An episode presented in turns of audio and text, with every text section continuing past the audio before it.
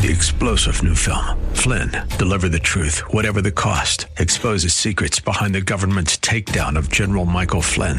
Flynn knew what the intel world had been up to. He ordered the first audit of the use of contractors. This set off alarm bells. He told the truth. He was the most dangerous person for Donald Trump to hire. They had to get rid of Flynn.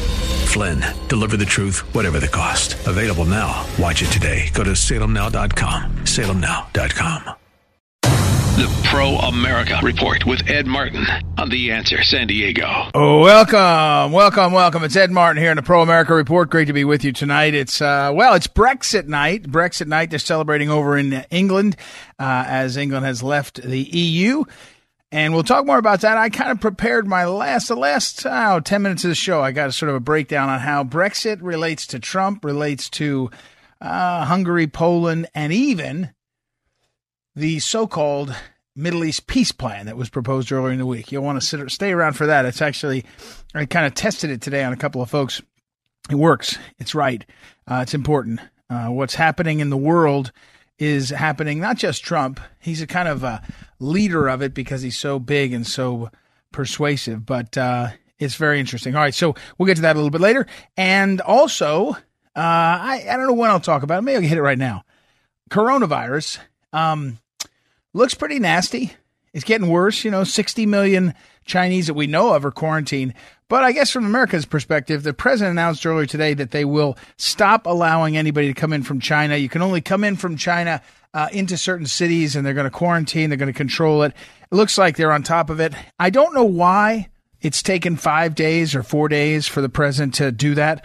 Uh, he must know that it was um, under control. He he tweeted something, or maybe he made a comment on his way to the uh, plane or the the helicopter, saying something like, you know, there's only five cases in America, meaning they have been watching it closely. I don't know, but at least the news that I think is very helpful is we're going to stop any uh, planes and people from coming in from China they get control of this thing until they figure out exactly what's happening. Lots and lots of conspiracy theories, lots of attention being brought on this. Uh, we shall see. So I'm glad to have that. Uh, I'm glad to have that update, and people should be.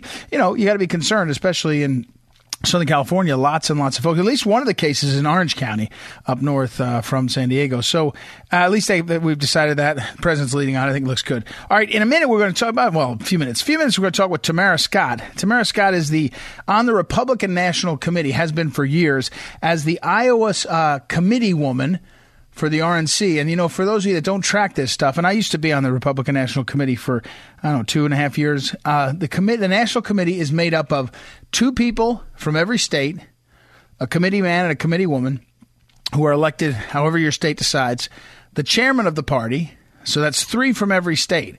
Here's where it gets kind of squirrely. Six commonwealths slash territories are also added. Like you know, Guam gets a committee man and a committee woman and a chairman. Uh, Marianas Islands get a committee man and a chairman. So think about that. If you if you want to get infuriated, go to an RNC meeting and look up and say, "Huh, California's got three members of the RNC, and so does Guam." I mean, it's like 60,000 people live in Guam. But this is uh, the, the political committee. Anyway, Tamara Scott has been on for a while from Iowa, important state to be from in terms of the influence in the uh, national debate. And she's also the chair of the Faith Advisory Board of the RNC. And she was earlier this week, I heard her speak about what the president's accomplished on religious liberty. And I know her well. She works with me at some of our Phyllis Schlafly Eagle stuff. So I said, hey, let's grab her and get on the phone. So we'll have her on the phone in just a few minutes and we'll talk a little bit more about what's gone on exactly with religious liberty.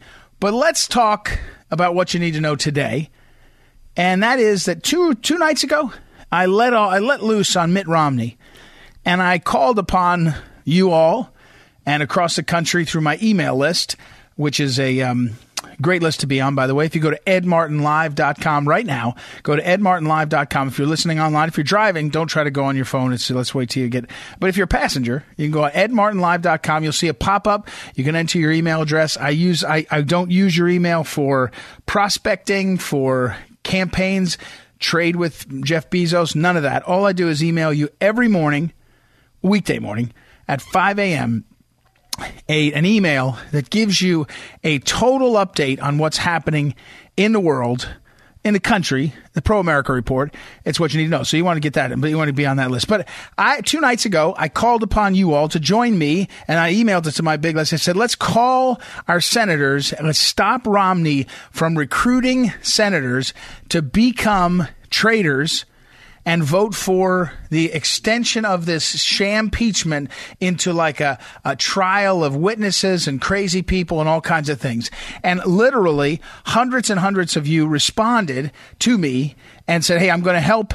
And uh, it, it, was great. I mean, it was great. And, and actually, I, I, was up on Capitol Hill early today and I heard from somebody that said, Yeah, man, we're getting pounded. People are calling and saying, Don't go with Romney. Uh, don't go with Romney. And so it's uh, it worked. It worked. And today, what you need to know is that it is um, totally, totally a success in this sense.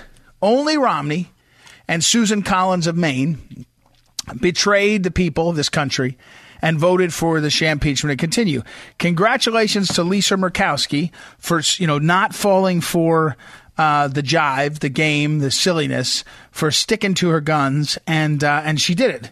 And so late this afternoon, the vote, the kind of vote that mattered, was whether the impeachment should extend and include witnesses, which would have been, you know, Bolton. It would have included Mick Mulvaney. We would have gotten Adam Schiff. It would have turned into a 10, 12, 15 week fiasco. And so thankfully, uh, Lisa Murkowski, it, you stopped that, and uh, and she cut it off at you know, and, and, by saying no, and so it failed. And it you know, Mitt Romney was a traitor on this, and and uh, and Susan Collins went with him, but at least nobody else did. So thank you to Lamar Alexander of Tennessee for not going bad on this. Lisa Murkowski deserves our thanks, and uh, it's good. Now, it doesn't mean that our Senate is necessarily fearless. So instead of shutting everything down and making sure that it um, it is uh, you know it's not going further, they voted today to. They could have ended the whole thing today, and they could have said, "Please, you know, we're going to stop this now and acquit." And instead, now the acquittal is scheduled for next Wednesday, and w- and it will be um, two and a half days, Monday and Tuesday, of speeches on the Senate floor by people who, uh, by senators who just want to want want and make their point. And I just, I, I don't know why our side, meaning conservatives, Republicans, didn't realize the people that love America didn't realize the move was not to let this drag on. Because all, Monday now, the Iowa caucus is supposed to take place. They will take place. The Democrats, that'll be a distraction to them. Tuesday night was supposed to be, and I think it still will be, the State of the Union. And so there'll be just this want, want, want. And again, my point here is that you're tiring out the American people who don't want to see this kind of junk anymore. And and you know I'm sick of it too. I'm sick of the senators. You know, well, actually they were quiet at least, but I'm sick of the questions. I'm sick of the the games. I'm sick of seeing the chief justice in that chair in the center, his office being demeaned. I'm just all of it is tiresome, and uh, and I want to be over with. And here's what stinks about it. Everybody I talked to today said there's no doubt there's now no doubt if Murkowski was going to take the hard vote on witnesses, she's not going to vote. Uh, uh, excuse me. If yeah, Murkowski is going to take the hard vote on witnesses, she's not going to now vote for impeachment. There's not, and besides that, it's not a majority for impeachment anyway. It's you got to get to 67. So there's nowhere near 67. So we know this thing is over.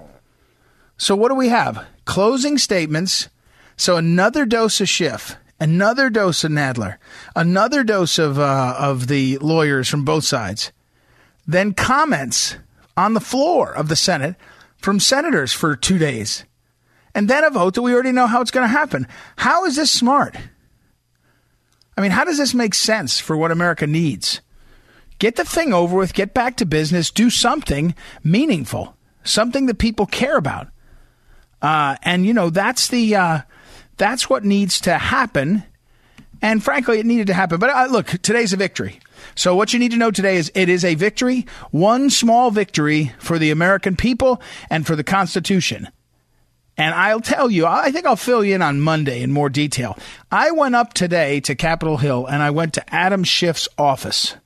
That's right, Congressman Adam Schiff. I went to his office to deliver him a letter because now that these sham impeachment's over, it's time to start to investigate the fabricators investigate, get to the bottom of how these people did this to the American nation for the last four months. I want to know what Schiff knew, when he knew it, who he talked to, how he could go through this. He's so blatantly lied that it's just outrageous and we got to get to the bottom of it. So I'll tell you more about that on Monday. It's quite a story, actually. It was quite a story to go up to his office, uh, made everybody nervous, and uh, it was fun to do, but I'll fill you in on that on Monday. All right.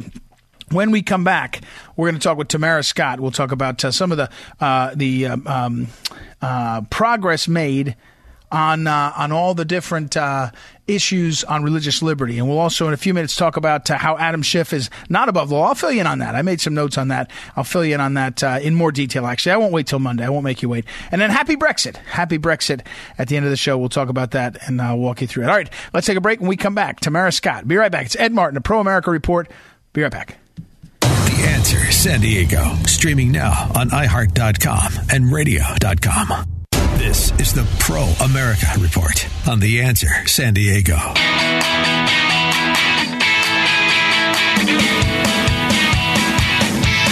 Welcome back. Welcome back. Ed Martin here in a Pro America Report. And our next guest is Tamara Scott. Tamara wears a bunch of hats. She's, uh, well, she's from Iowa and she organizes Iowa for Conservatives, has helped Concerned Women for America, the Phyllis Schlafly Eagles, all these different groups she helps. But she also wears a couple of official hats. She's on the Republican National Committee as Iowa's uh, National Committee woman, which is a particular job that the Republicans of the state select. As I mentioned earlier, they have one committee man and one committee uh, woman from each state. So she's elected to that. It's kind of by the party, and that's a big job, which includes meetings every year. There's 168 members of the RNC. She's one of them.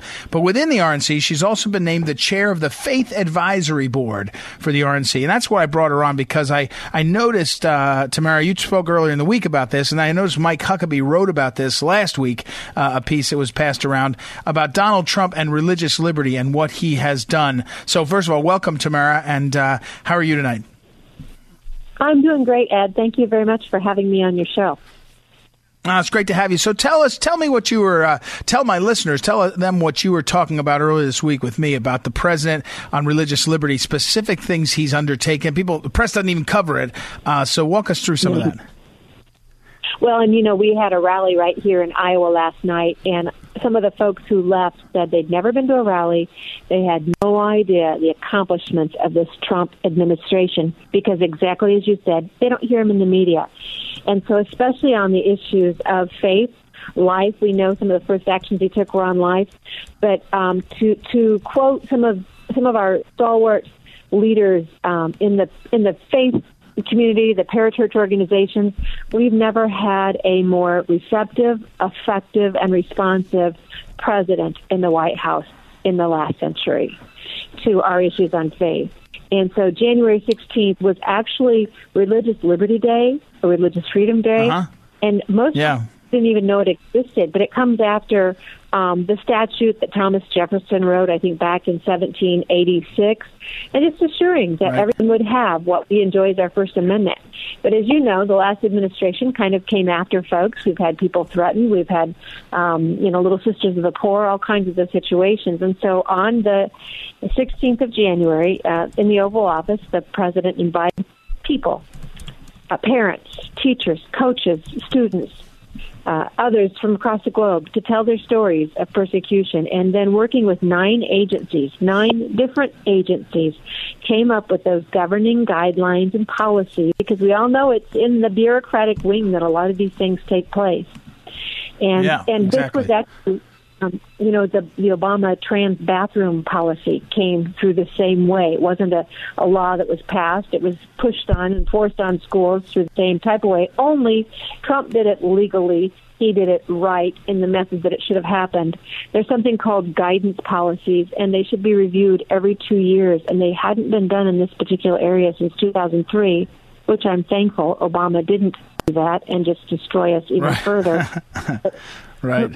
But this president did, and working with those nine different agencies in a variety of ways, have found um, they've reaffirmed our First Amendment liberty. He had a student, a young student, who had had the the ash cross on his forehead forcibly removed and told, you know, that he shouldn't have that in school. And you and I both know to young kids what that can do to their spirit and just uh, make them feel like their religion is somehow something they have to hide. And um, that won't be the case. They're making sure that schools understand that you can no longer threaten or discriminate, and that uh, we have we have the many instances of college campuses where conservative groups or organizations and faith-based organizations are not allowed to have a, a, a recognized group on their campus. Well, those colleges will now face losing their federal funds right. You know, you, you know, you, yeah, you know, Tamara. I'm sorry to interrupt you, but we're talking with Tamara Scott, and one of the things I want to pause for one second is people forget, and you, you know, politics.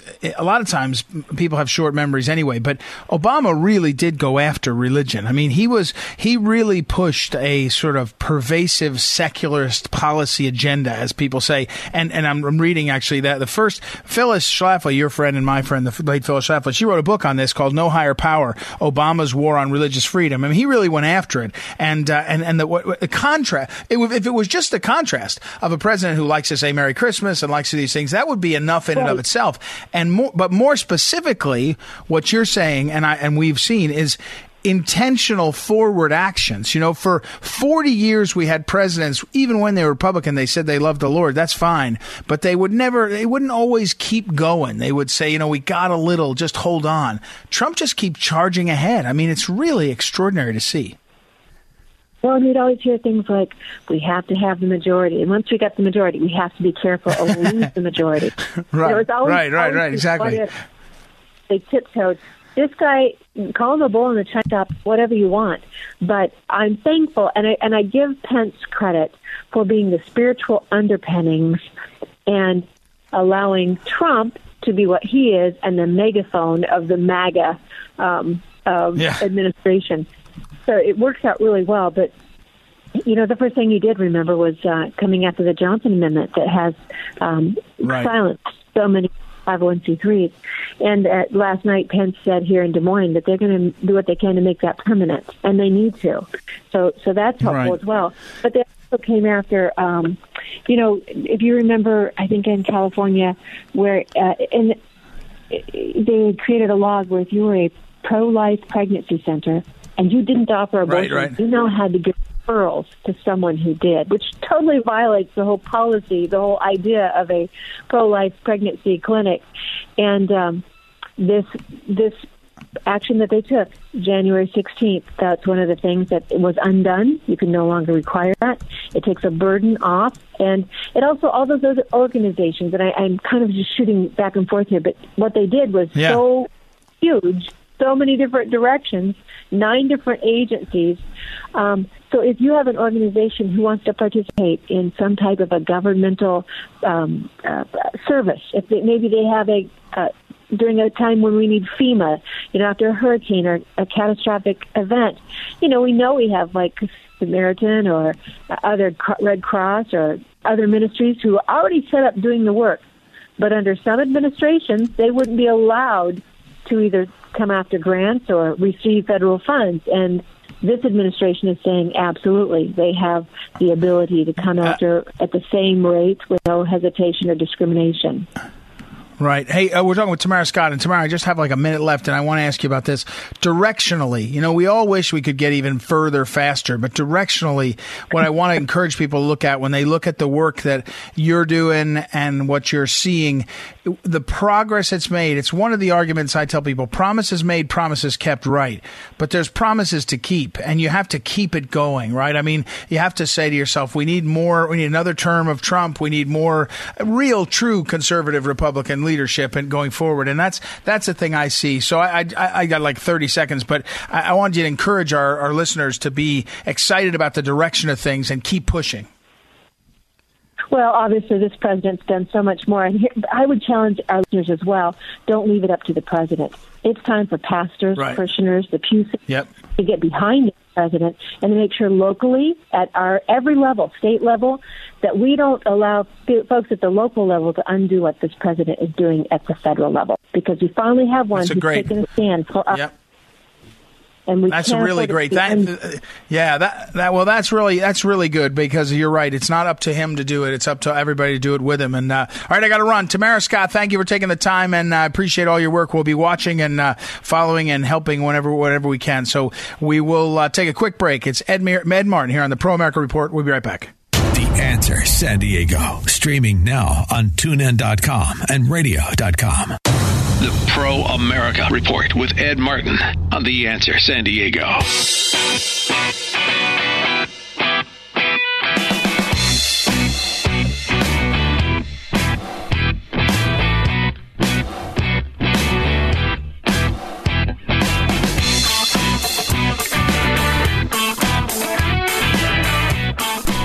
Welcome back. Welcome back. Ed Martin here. It's the Pro America Report. Great to be with you uh, tonight. And uh, so much to cover. It's hard to know where to uh, uh go in this. But we mentioned earlier the impeachment. If you watch the impeachment over these past months, there really became one villain uh, if you're a, a God fearing constitutional conservative uh, American, or if you like all that, uh, then you thought he was a hero, and that's uh, Adam Schiff. Adam Schiff, Congressman Adam Schiff from Los Angeles. And um, Congressman Schiff, his background, he did prosecute for a couple years at the federal level, but he's a career politician, and you can see it.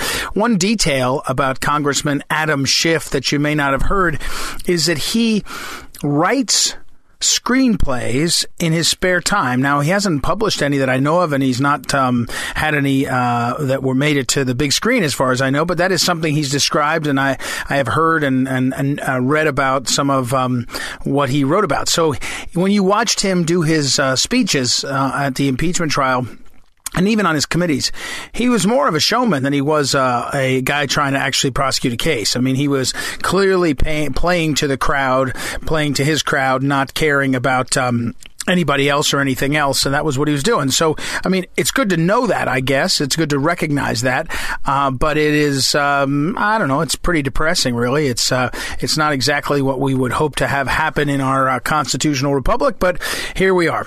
Well. I went over to his office. Uh, I went over to his office and, and presented him with a letter. Now, let me tell you why. Adam Schiff has made a big deal in both his uh, Judiciary Committee and then in the impeachment trial of talking about how no one is above the law. No one is above the law. He says no one is above the law. It's kind of dramatically. Oh, you can't have it. We can't have a system where anyone's above the law, et cetera, et cetera, et cetera, et cetera. Big deal for him. That's his kind of talking point. Other than maybe I need more witnesses, we need more time, but no one is above the law. Okay. Now, here's what I presented the letter. Here's the letter that I gave to Adam Schiff. I asked him, I said, You are not above the law. So I'm with a Freedom of Information Act. I'm asking for any contact between you and a gentleman named Eric Ciaramella. That guy may or may not be someone who filed a whistleblower complaint. I don't know for sure, but his name's been reported as someone who's active in this story. And I want to know if there's any interaction between Adam Schiff's taxpayer funded office, himself, his staff, and a FOIA request should reveal that. And everybody else, if you do a FOIA request, I did them against the archivist. Uh, the national archivist is a guy who's a, he either is liberal himself or he's got liberal staff, and they were making very pro-abortion statements out in the public. And so I started uh, using FOIA. You know who does it masterfully is Tom Fitton at Judicial Watch. They use the uh, FOIA request like clockwork to get to the bottom of a lot of stuff. So the FOIA is supposed to be one of our tools, we the people, to hold accountable. Well, here's a detail. Adam Schiff and Congress thinks they're above the law. Everybody else is must comply with the Freedom of Information Act, FOIA, except Congress. When they passed the law, they said, "Oh no, we're exempting ourselves." This is 1960s. And here's my point. Okay, well, maybe you think that that's appropriate. I don't think it's appropriate at all. But if you're Adam Schiff and you say no one's above the law, be a model. Be the exemplar. Be all those things that you're telling the country that the president should be.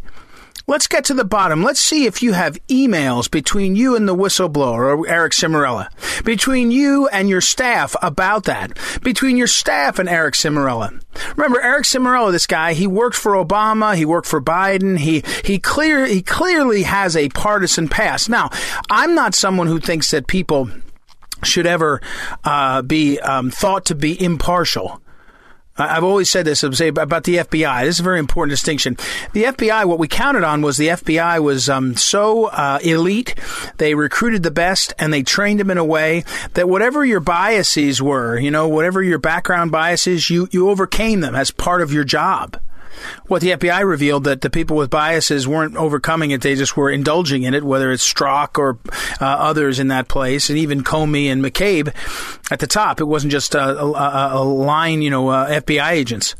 But you know, we ask people, judges, you know, prosecutors, even to abide by the rules of the game, the law, and the rule of law. But then everybody knows they have biases. And So I'm not someone who says people don't have biases. In fact, if you think a person has no bias, then you're not paying attention to human nature. It may be that they've conditioned themselves to not pick sides. You know, you see a referee. That's their job is to, they may have, they may root, you may be a referee and like one team better than the other, but that's, you have to put aside your bias to do your job. So I don't think that every staffer that works for any form of government should be the test should be whether you have no, any biases or not because everybody has biases. But it, it, should be descriptive of behavior and and indi- eh, better say indicative of behavior likelihood, patterns of behavior. If you're an Obama Biden partisan, well, when you're working in the Trump White House or in the Trump CIA, the CIA under Trump, eh, don't be surprised if your behavior heads that direction.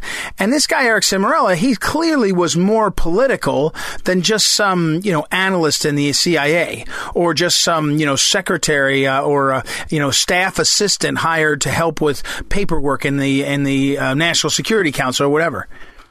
So Adam Schiff says nobody's above the law. I agree. In fact, by the way, let me be clear. I think that the Republicans in the House and Senate in the Congress should be covered by FOIA too. There should be nobody that gets to dodge FOIA because they think they're in charge. And again, let me be clear. There may be things that are privileged. You know, lawyers' conversations are privileged. They can make some argument about privilege. There could be an argument about the timing. If I was, if there was about to be a vote on a very big bill, and I filed a FOIA, and let's pretend Congress didn't exempt themselves, and they had to comply. And they might say, well, it, there's a deliberative process exception. You know, we have to give us a few months because we're in the middle of something, and we're not going to reveal our negotiating position to our opponents, or something like that. There's ways to handle that. But once the impeachment investigation's over and the impeachment's over and everything else, Adam Schiff should have to comply with FOIA. He should do what he's been saying. Remember, he's been lecturing the Senate, saying, "Well, the president could go to court to stand up for his uh, his right to uh, protect the discussions between him and his lawyers, but he shouldn't. In the interest of, of, of the people, he should let the let the let the truth be heard as I see it. Let the facts be heard. Let's rehash this again. Well, here we go, Adam." Here we go, Congressman. In the interest of we the people, you should let make uh, public all those documents. You don't have to. You don't. Ha- you're, you're right. You, I can't make you.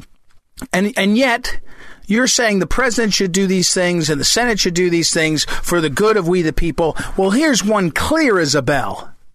You don't deserve to be exempt from the uh, FOIA requirements, Freedom of Information Act. Neither do your colleagues. So step up. You got my letter comply. Let us see all your co- correspondence and interactions with the Eric Ciaramella. Let's see what you did. We the people deserve the sunshine. We the people deserve the integrity. You've lectured us long enough. It's our turn. We the people want you to come clean on what happened. And you say, well, uh, I'm not saying even that there's something illegal that you did. I don't think there is something illegal. I doubt it. It's not illegal to be doing po- uh, political uh, uh, gamesmanship. I don't think that. I don't even think it's um, um, uh, illegal to be doing partisan political gamesmanship. I think that's what Congress does. I'm not naive about it. I'm not. I'm not one of these people that thinks you people are are interested in we the people at all. But you're supposed to be hemmed in by the rules, as you say, by the norms, as you say. And one of them is for almost 50 years, the Freedom of Information Act is available to we the people. Give it up, Adam Schiff. It's your turn. Let's investigate the fabricators. Let's get to the bottom of these people that made this up. We need to investigate the Russia hoaxers and now investigate the impeachment hoaxers. Let's get to the bottom of this. That's what I want. That's what the American people want. That's what my letter said. So we'll track that. We won't give up, pal. Adam Schiff, you, you decided you wanted to fight we the people. We, we, we, we're going to fight back with the tools we can. We ask you to comply. All right, let's take a quick break. We'll come back and wrap things up. It's Ed Martin here on the Pro America Report. Be right back. Ed Martin and the Pro America Report. On The Answer San Diego.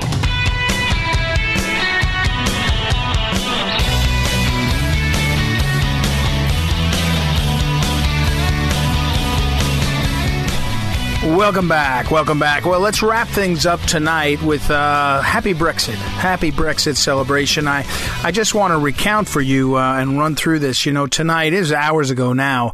Um, uh, the uh, United Kingdom, Britain, left the EU finally, totally out.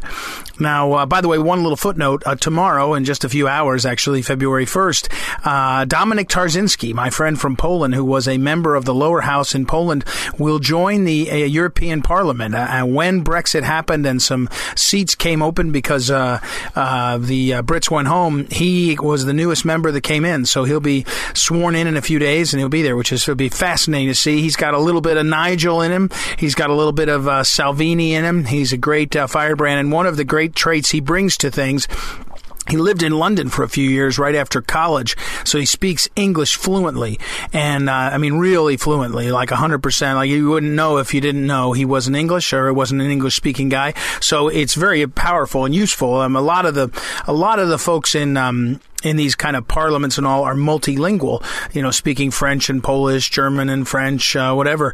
And many of them speak English, but not all of them speak as well as Dominic does. So it's a huge advantage. So watch for that. Dominic Tarczynski, uh, T A R C Z Y N S K I, Tarczynski. Great guy. So that's interesting. But Brexit, back to Brexit. They're celebrating tonight, and now they're probably gone to bed about now, but they're celebrating their independence. Um, and just a couple of details on this. You heard last night uh, from Raheem Kassam, Ted Malloch last night, Raheem Kassam two nights ago. It, nothing really changes dramatically. Oh, uh, it's got about a year leeway as they untangle some of the, you know, trade alliances and some of the passport things and all these different things. But it's definitely happening now. All the all the specific uh, sovereign entities, meaning in the in Britain, and then the European Union. If you consider that sovereign, it's not. It's really a negotiating bloc. But they all have passed the rules and laws uh, to make this happen. So it's going forward. And um, as I mentioned to you in that part of the detangling, the untangling is to negotiate a trade deal because you're no longer a member of the free trade zone that is the EU. You have to negotiate a trade deal with the EU. And the EU is making noise about that, but they're trying to be hardline a little bit. Um, they will eventually, they, they, will come around because they need the trading partner with, uh, with, with England. But of course, I've predicted for you, I, th- I would say six months from today, my prediction within six months of today, um, you will see that. Uh, uh, um, the um, August 31st. Is that right? Is that August 31st? 31st, I think. Um, and um, by then, there will be a trade deal between America and England which will put things over the you know over the top in terms of the the energy that will burst forth because the markets are too big and too good and it'll be great. So that's my prediction. Boris Johnson and President Trump will iron that out and they'll be able to announce that again but this is going to be a year of flux uh, for for Great Britain. They're going to have to adjust to some of this stuff. It's probably not going to be too easy, but good for them. Good for them. Now, I, I want to draw a separate um, kind of map for you uh, uh, about what's happening. And what I want to say to you is if you studied, and you probably didn't because there's been so little coverage of it, the peace treaty that was a peace, yeah, they call it peace agreement, peace plan that was floated by President Trump and Netanyahu and a few others in the last four or five days. And if you look closely at it, it's really more of a path. It's a pathway to, I don't know, you want to call it peace, that may be the fruit of it, but it's a pathway to nationhood. So what what happened in that? If you look at the plan, the so-called plan, it basically says Israel's going to build these walls and get this territory. It's going to look like this, and we'll give Palestine their own state even five years ago, you wouldn't have expected a, a, Republican president for sure, or any president, to say with the with the Jewish leader standing next to him, Israeli leader standing next to him, we're going to have two states. So remember, think about what this was. The pathway to peace, I'd say the pathway to nationhood, is that yeah, we're going to build some walls, we're going to put some land here, there's going to be some tunnels there, but it's going to lead to two states, two nation states. Now here's where it gets interesting. Israel inside Israel, the two major parties have both agreed with this. Think about what that means. Whoever wins the next election, they're on board with this pathway forward. And a lot of the pathway, as one of the commentators uh, told me or uh, uh, said, and I took that in, they don't really need uh, to wait for Palestine. They can just they're going to just go, go, build their borders and strengthen things up and get where they want to be, and they can be done. I mean, they can be done with it. So think about what's going on, and now put this to Brexit. Okay, Brexit is five years ago or so, and the people of England say, "Hey, we want our sovereignty back." You have Matteo Salvini surge to the front, and now he looks like he may be prime minister, next prime minister in Italy. He's talking about what? The Italian nation, the inundation of refugees. You see Poland and Hungary talking about their nation, how it fits together, not just the state, not just the political entity, which is the state, but the nation, which is the ethno religious grouping. It's a nation state. It's not just a state. If it's just a state, that's just a bunch of people that come together like a condominium association. It's a nation state. So you got Brexit, you got Italy, you got Hungary, you got Poland. And now you look closer and you have an article today in the Financial Times. I noticed Marine Le Pen in uh, in France is is surging again, and she's she's building a, an opposition again in France where they're looking up and saying, "Man, we, what are we doing here?" And of course, in the middle of all that is the Trumpian thing. And what Trump does when he gets in office is lays out a doctrine that says to North Korea, for example, we don't want to turn you into us. We just want you to not be a threat to the world. We'll let you be North Korea. We're not interested in exporting all of our ideas and our institutions. Let you be what you want to be. By the way, same thing with Russia. You talk about a nation state. Putin's obsessed with his nation, his national identity. Iran. President Trump hasn't said to the Iranian people, let me come and, and put in, uh, you know, American institutions and American. No, he's just saying he can't be a threat to us. So you're moving along this continuum and, and into all this comes this peace plan for the Middle East. And it looks like most of the Middle Eastern um, uh, Arab nations, the Muslim nations, are on board too.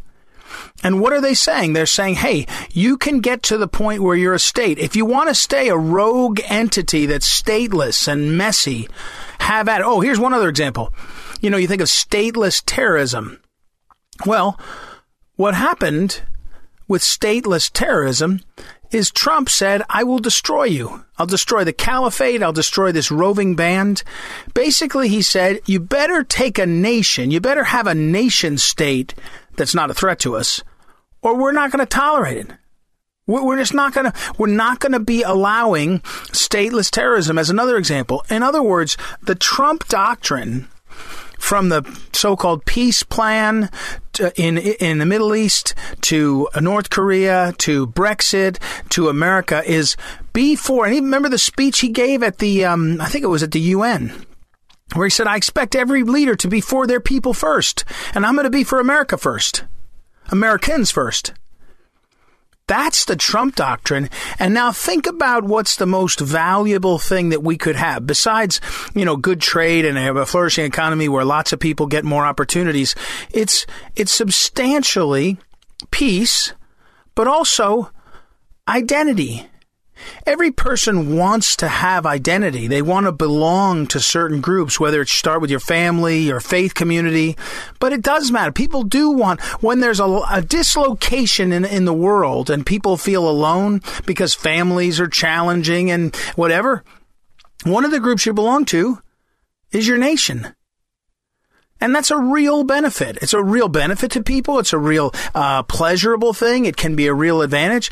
And that's what the Trump doctrine is. So Brexit, another step along this path, is a, you know, oh, and there's another fact. I'm looking back at my notes you know, nation states are only a couple hundred, you know, three, four, five hundred years old in terms of how long they've been in history. It used to be tribes you belong to and families. The nation state's a unique thing, and it's been pretty darn effective in lots of ways for living together and for flourishing and for technology and progress. But we can't think that it can't be done sort of better. In other words, that we can't encourage us not to just go fragmenting in all different ways, but instead build those nation states. That's what the president's done. He's done it with all those pieces. It's extraordinary. So happy Brexit. Uh, happy Brexit to our friends, our fellow brothers and sisters in England. Uh, you're showing us the way. We got a lot more to do. All right. Thank you, as always, to Noah, our technical director, to Joanne, our producer in St. Louis. We will be back on Monday night, as always. Hope you enjoy the Super Bowl. Go Chiefs. That's my team. I'm Missourian, and we go with Chiefs. And uh, have a great weekend, everybody. Uh, God bless you, and uh, God bless America. And it's Ed Martin here in the Pro America Report. We'll be back next week.